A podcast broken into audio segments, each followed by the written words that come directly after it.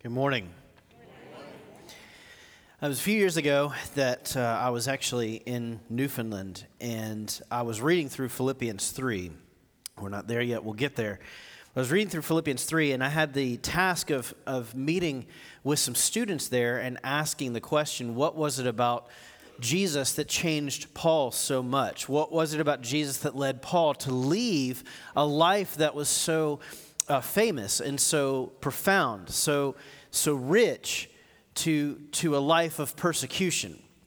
And, and that question really stuck with a specific group of students. That question landed with about 12 Muslim kids who had left the Middle East to come to North America to get a collegiate education.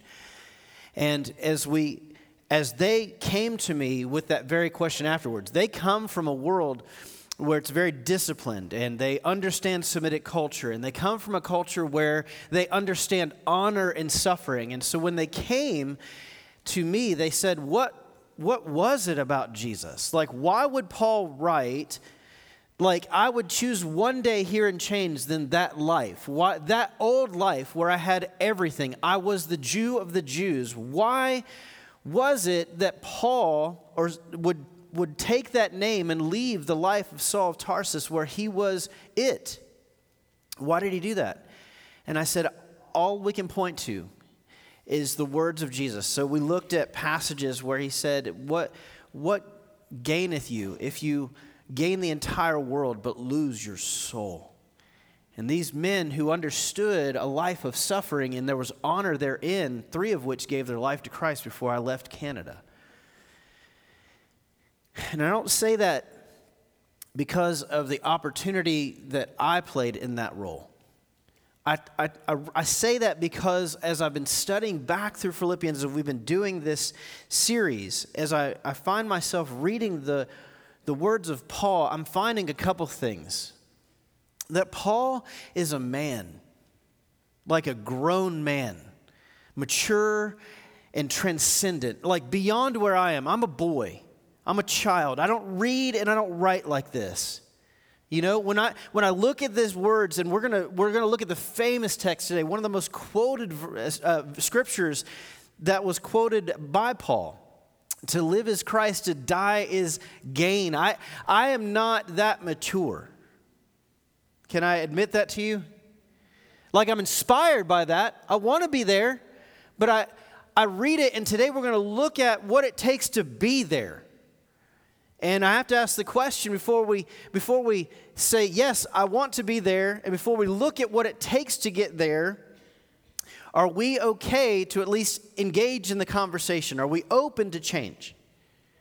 Because it's it's kind of like um, it, like in the slightest of terms, like we live in the Marvel days, right? Like the Marvel movies, like the Marvel universe exists, and we go to the Marvel movies, and I remember the words of like the villain uh, group, uh, Hydra in Captain America. You remember the it, kids? Okay. So like, I'm watching Captain America with my kids, and Hydra is this villainous organization, and there's this one saying they have that kind of uh, pronounces how mature they are or like how much they've learned that it is there's honor and suffering they, they say cut off one head and two will take its place. They know there's a resolve in this that to live or die the mission will continue and like an unstoppable force it will come to fruition whether they live or not. And there's no outside interference that's going to stop it. They're giving their lives for it they believe in it. This is Paul's resolve as he's writing to Philippi. This is like the last words of a dying man on his bed. This is the bedside blessing, if you will. He, at this point in his life, doesn't know whether he is going to live or to die. And so I didn't know what else to title today's message other than to live or to die. And he sits here bound he doesn't know if he's going to make it or not. And let me, let me just let you know a little secret. He doesn't make it. He doesn't know if he's going to get out or not. Two years from the point of him penning this, his head's coming off. And he's at this amazing place of clarity. And quite honestly, he's at this unbelievable place of priority.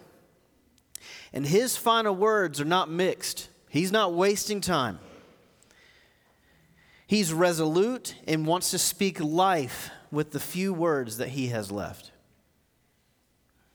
I don't know if you heard it last night as we opened, or sorry, last week as we opened this letter. Um, and Paul's addressing those who had mixed motives, the preachers that didn't like him. And instead of fighting for his way or getting caught up in some uh, middling drama, he just simply says this uh, So what? Like, what's it matter? Like the words of a grown man come pouring out of his mouth, like a true man, not a boy. They pour onto the paper. And we're today, thousands of years later, still reading it. And today we're going to pick up right where we left off last week. Um, because he goes even further in this resolve. And I got to tell you, like, if last week shocked you, hold on. Philippians 1, verse 18, but what does it matter? The important thing is that in every way, whether from false motive or true, Christ is preached, and because of this, I rejoice. Can I ask you, can I ask you to do something for me? Is it okay? I feel like this text is just so profound. And if we're not careful, we'll like miss it. We'll just like right over it. So here's what I'm going to ask you to do. Before I read another word, I'm going to ask you to stand in the honor of what he wrote here. By the inspiration of the Spirit, I want to read on. The second part, part B of 18, chapter 1, it says, Yes, and I will continue to rejoice, for I know that through your prayers and God's provision of the Spirit of Jesus Christ, what has happened to me will turn out for my deliverance. I eagerly expect and hope that I will in no way be ashamed, but will uh, have sufficient courage so that now, as always, Christ will be exalted in my body, whether by life or by death. For to me, to live is Christ, and to die is gain. If I'm going to live on in the body, this will mean fruitful labor for me. Yet what shall I choose? I, I, do not know. I'm torn between the two. I desire to depart and be with Christ, which is far better but it is more necessary for you that I remain in the body. Convinced of this, I know that I will remain. And I will continue with you all for your progress and joy in the faith, so that through my being with you again, your boasting in Christ Jesus will abound on account of me. Father, as we look at this text, I pray that you would be glorified, that your Son Jesus be honored, and you would smile upon your people as you uh, stir in this room by the power of your Spirit. I pray that we would just please you by our admonishment of what you've done and by our response to that very Spirit pricking our heart. In Jesus' name, amen. You be seated. So he says, What does it matter? Whether their motives are impure or my life be taken, like, what's it matter? So what? whether their motives are impure and they don't like me or I don't live to see tomorrow, who cares? Anyone in here write like that? Anyone here have that kind of resolve? Like, it's okay, it's gonna be good. Christ is preached and will be exalted, so I choose a posture of worship, I choose to rejoice. I choose joy over my own justice as the mission of His kingdom continues to advance every time the gospel of Jesus is preached and captives are set free. Paul has a resolve because he has two words he is convicted and he is courageous. These two words are our first point, and I only have one more point, so we're going to go through it quick. I hope you just pay attention. He is convicted and he's courageous. But what does it matter? The important thing in every way, whether false motive or true, Christ is preaching. Because of it, I rejoice. Yes, I will continue to rejoice. He's committed to a cause. And that cause exceeds him. It's transcendent. It goes beyond his life and beyond this flesh. Paul is choosing to rejoice, though the end is uncertain and his pain is imminent. How many of us, if we knew we were going to suffer, we'd be as in as he is right here?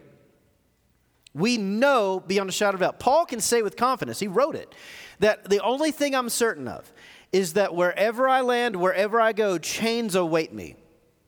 At this point, by the time he's written this letter, here's what he's gone through 30 years have passed since he came to Christ on that Damascus road. Three decades, and here it is. He's been shipwrecked, he's been stoned and left for dead, he's been whipped at least three times to the Jewish maximum of 30 uh, 39 lashes on the back. He's been flogged, he's been bitten by a poisonous snake just trying to gather firewood for the folks that shipwrecked him in the first place. He was trying to be nice, and then he has a viper bite him. He has been imprisoned repeatedly. And he says, You know what? I rejoice. Even as those people who hate me out there, they're preaching and they tighten my chains, I get tortured, I, I am good with it. You know, he'll go on and write, I want to know Christ and the fellowship of his sufferings. I hate the chains, but I love what they're producing.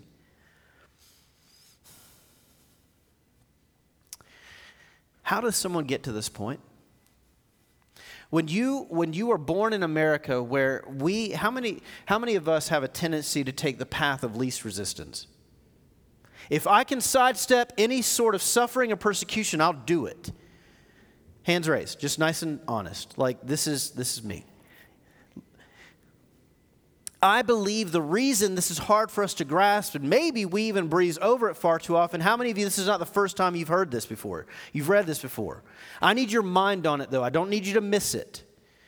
I think the reason we miss this too often is because we are not ingrained in a culture that understands honor through suffering.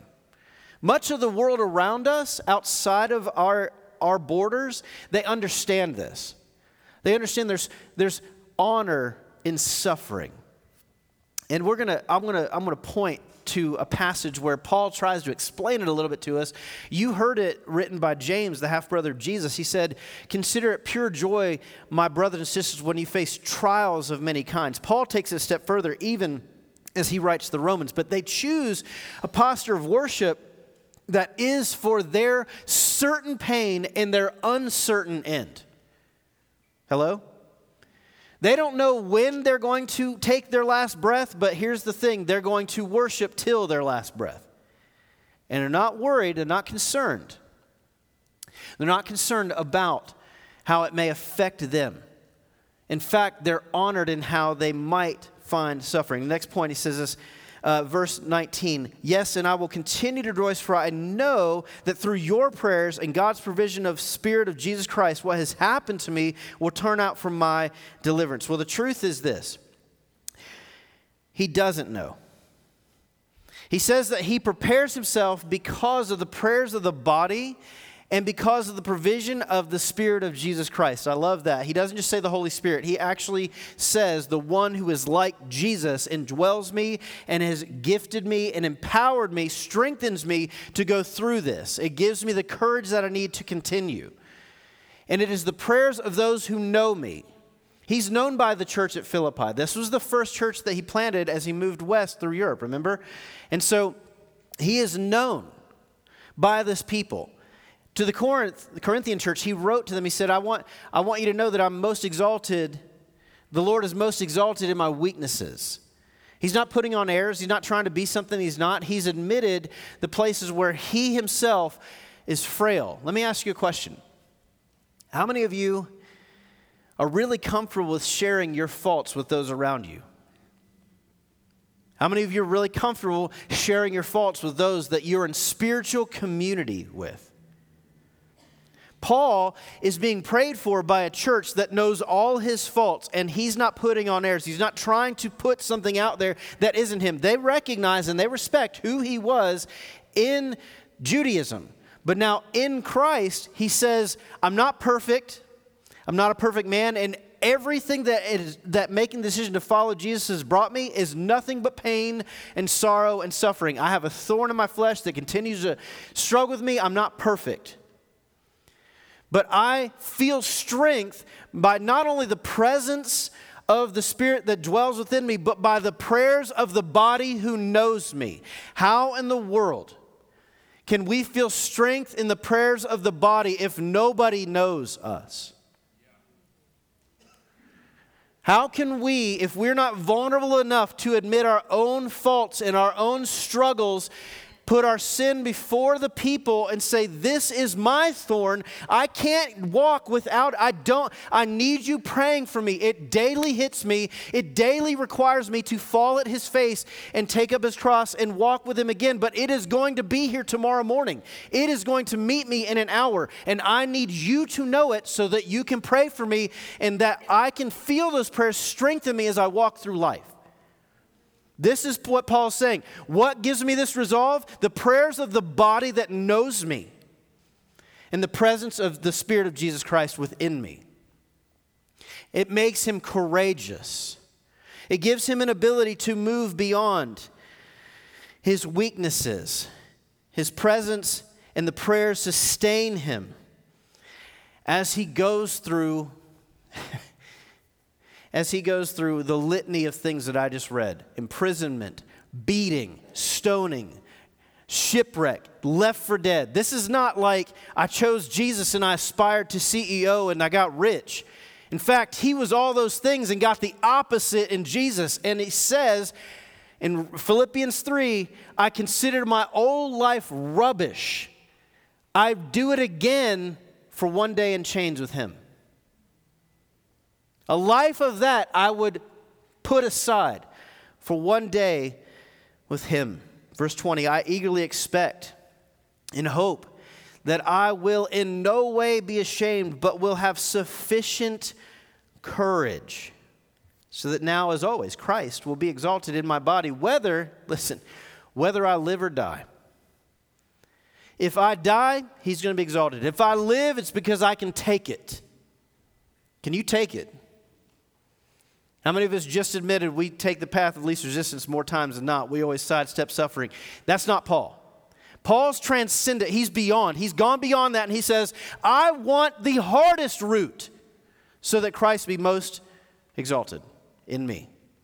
I want the thing most difficult for me so that Christ be most glorified. I have courage in this. Man, how many of you, like, remember watching Braveheart?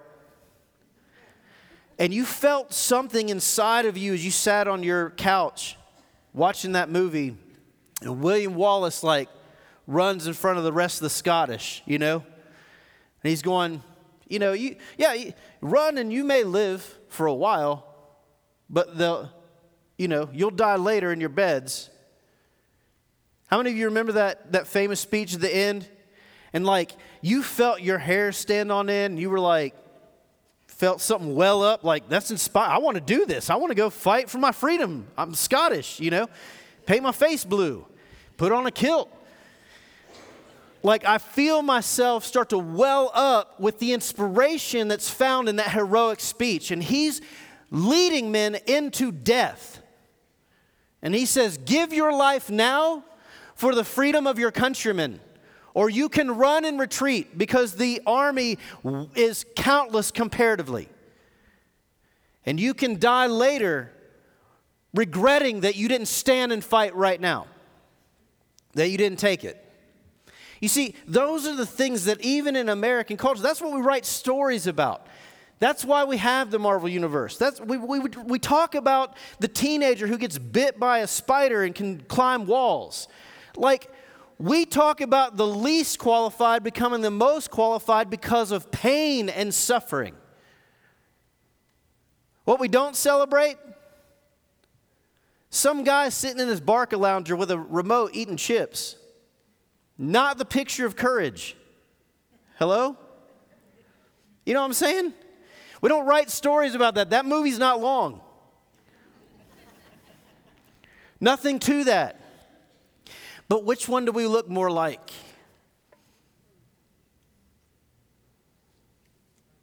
Who do we look more like? I sprained my hand eating chips. You know? Sitting in my Barcalounger comfortable. Oh, I can't believe HBO went out. Does it make sense? You hear what I'm saying? Who do we look more like? Are we William Wallace leading the troops who are in like really bad odds into war to fight for freedom? Or are we, we frustrated because we hit the last bag and the last chip and there's just crumbs left? Suffering. You know? Here's, uh, can I have Romans 5, please? Here's, here's what I want. Paul wrote these words. And he starts to unpack and explain a little bit how he became who he is and how we move from being Barcalounger courageous to like William Wallace courageous, okay? He says it like this Not only so, but we also glory in our sufferings. If you're looking at this in your scripture, circle some words here, okay? I wish I could do it, but we don't got that kind of technology. Here it is. Circle sufferings because we know that suffering produces perseverance. Circle those words. We don't get to we don't get to perseverance without what? Suffering. We don't grow to courageous without what? That's what he's saying. Let's move on. Perseverance, character, and character, hope. So, what builds perseverance? Say it suffering. What builds character? What builds hope? It's progressive, it's linear. The only way we get to the place where we have hope is if we start at suffering. Otherwise, what are you hopeful for? If you can't identify a place of suffering, then what are you hoping on? And see, in Paul's life right here, it's not only just the hope of one day being with Jesus, which he's going to write about, it's not just the hope of eternity. He is in chains, bound to a guy, writing these letters. No freedom in and of himself. He has no control over his own life. He has a practical, tangible example staring at him all the time. I have hope because I've suffered. I have had the character of Christ built into me, thrust into me with every flogging, every beating, and the, the, every set of shackles. And if they take my life, I promise I will not be ashamed. That Christ will not allow my testimony to go down as a laughing stock. Though I walked away from Judaism, though I was the Jew of the Jews, and I should be celebrated in that culture. And I walked away from it to become a prisoner here in chains, writing to you with nothing but beatings and floggings and stonings and left for dead. Even a stupid snake bites me, and I got to f- struggle through the fever. I was trying to help someone else. No one's going to make fun of me. Why? Because I chose Christ, and Christ will not allow me or my name to be ashamed because I am a picture for you. Let me read on.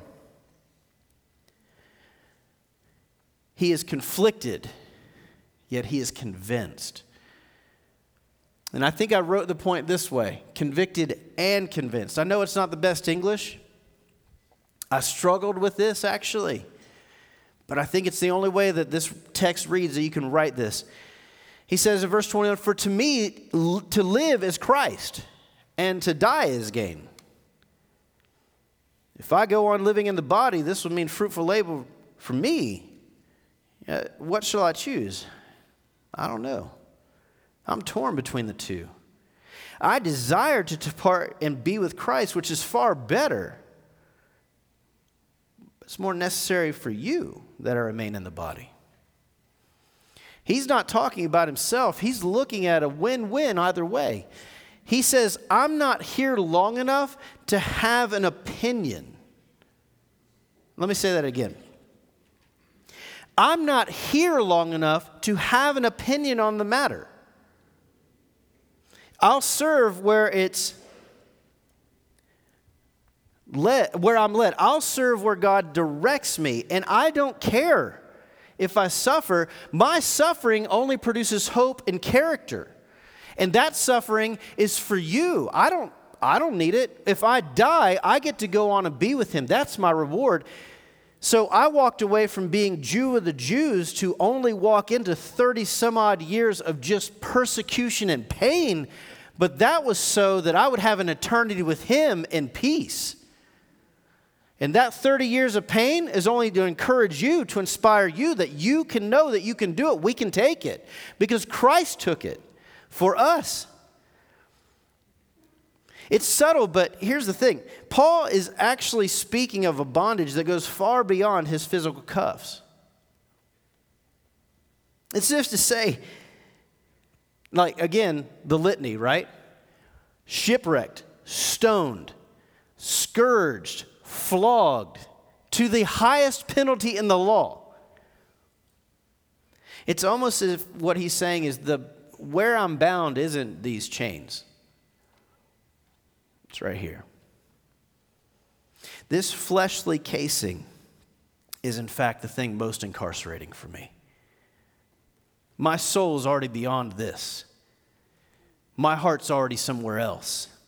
My heart belongs to the lover of my soul, and I am already at that place with him. But if he chooses to allow me to stay, it's for you. Because all I think about, all I desire is to be with him. This flesh, this flesh has me bound. This flesh is continued struggle. This flesh continues to bring pain. But I want you to know that I'm beyond that. I want you to know that I'll take it in this fleshly cell that my soul is bound to until He calls me home. But my mind and my heart, my desire, my soul, they're already with Him. I'm, a I'm a citizen of heaven more than I am Roman. I'm a citizen of heaven more than I am a minister on this earth. But if I am to live, it is for Christ. It's whatever He desires. I'm not only going to serve where it's warm. Anyone hate cold weather? I'm not only going to serve as long as it's near family. I'm not only going to serve where it's most comfortable for me, wherever He beckons, I go, and I don't care because I'm not here long enough to have an opinion. And because I'm willing to go wherever he would send me, anyone ever signed off on an email like that? Wherever he goes, I'll send, eh, wherever he sends, I'll go. You know what I'm talking about? Here I am, send me. How many of you have ever like sent that and just now you recognize it's on your email and you're like second guessing that now? I didn't even think what I was saying. Like, Paul says he's convinced of this that if I remain, I will continue for all of you. Here, here's what I want to encourage you. Paul is not saying that he's convinced he's staying. That would negate what we just read of him. Can I be clear? Some commentators want to say that he's convinced that he's getting out. What he's saying is this He's convinced that he knows that, that Christ will be exalted in his life, whether live or die. And he kind of feels like I know how Christ works. I'm likely get, to get out of here. There's probably some more suffering for me in this, but that's that's really for you and for your benefit. So I may get out. Spoiler alert, he doesn't. I might get out, but I'm convinced of this, and I'm not going to be ashamed. And I'm convinced this my li- the life of Jesus in me will be exalted either way. He hopes to physically return to them because he's heard about the troubles in Macedonia and how things around Philippi have started to rise up, and he believes that he can go and help. But he has no trust in the judicial system, he's got no guarantees. He hasn't placed his full hope in his temporal outcome. He is hoping and he is banking on something beyond this place where his body still breathes.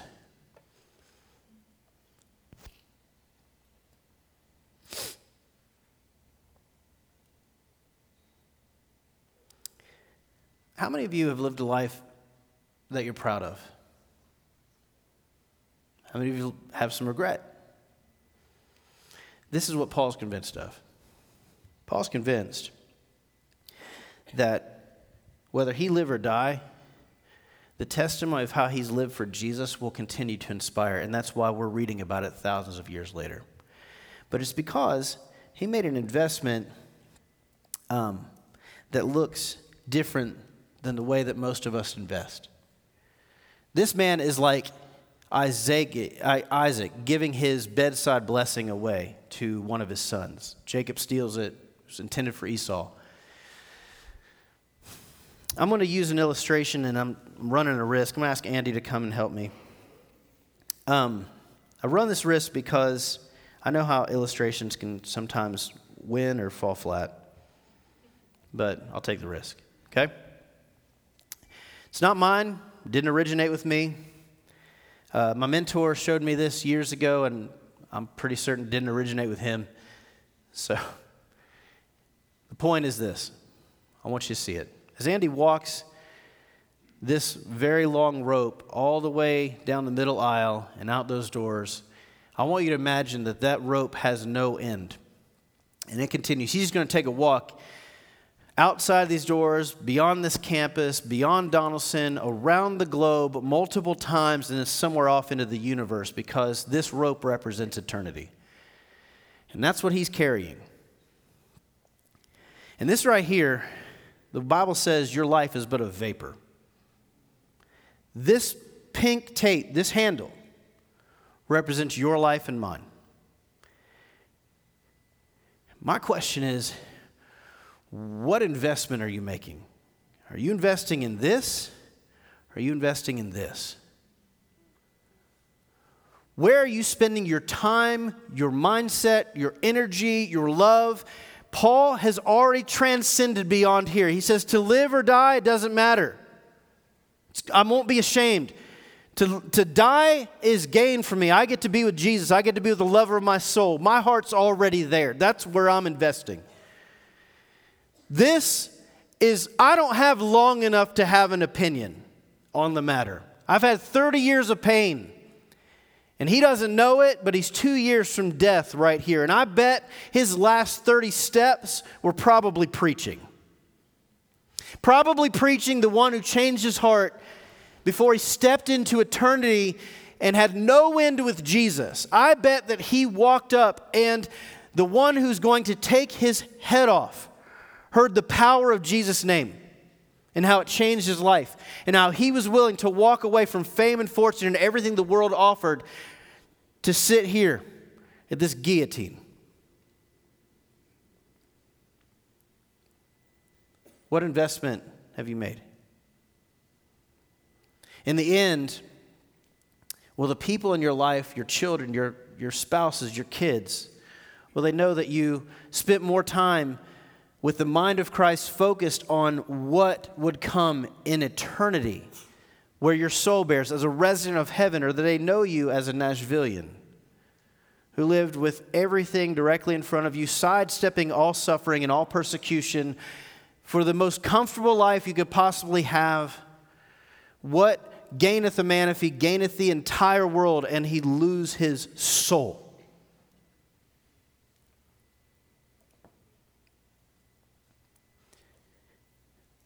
Are we that resolved to live or to die is a win win? To live on is not for me, it's for others. It's about the life of Christ in me being exalted and not ashamed so it can inspire those around me. But to die is to go on. Are we investing in the temporal? Are we investing in the eternal? What makes your home tick. What produces character and hope? It's the thing that we keep sidestepping.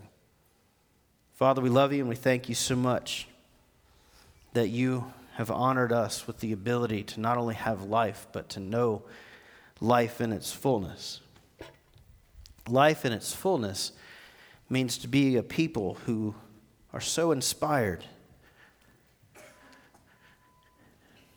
by the hope and the peace and the joy and the love that we have in Jesus, that it transcends the pain and the suffering or the temporal nature of this world and all of its promises, though fleeting and passing. Jesus, as we come to this place, there may be people in this room who don't know you. And so they don't have the hope of eternity with you. All they have is the world, all its pain and its promises, and a, an eternity of suffering. God, if that's anyone in this room today, and they say, No, I want to know this Jesus. I want to be free. I want to see my heart change. I want to see my perspective change. I want to be able to know Him and find peace and joy like Paul that would cause him to give up a life of fame and fortune to have an eternity of peace in your presence. God, if that's someone here today, may today be the joy, day of salvation. But Father, if we as a church today who know you are more focused on the temporal than we are the eternal, then God, forgive us. May we repent of that today. Whether it be your altar, in these seats or at your table, may we remember the sacrifice that gave us life. And may we be a people willing to give our own. In Jesus' name.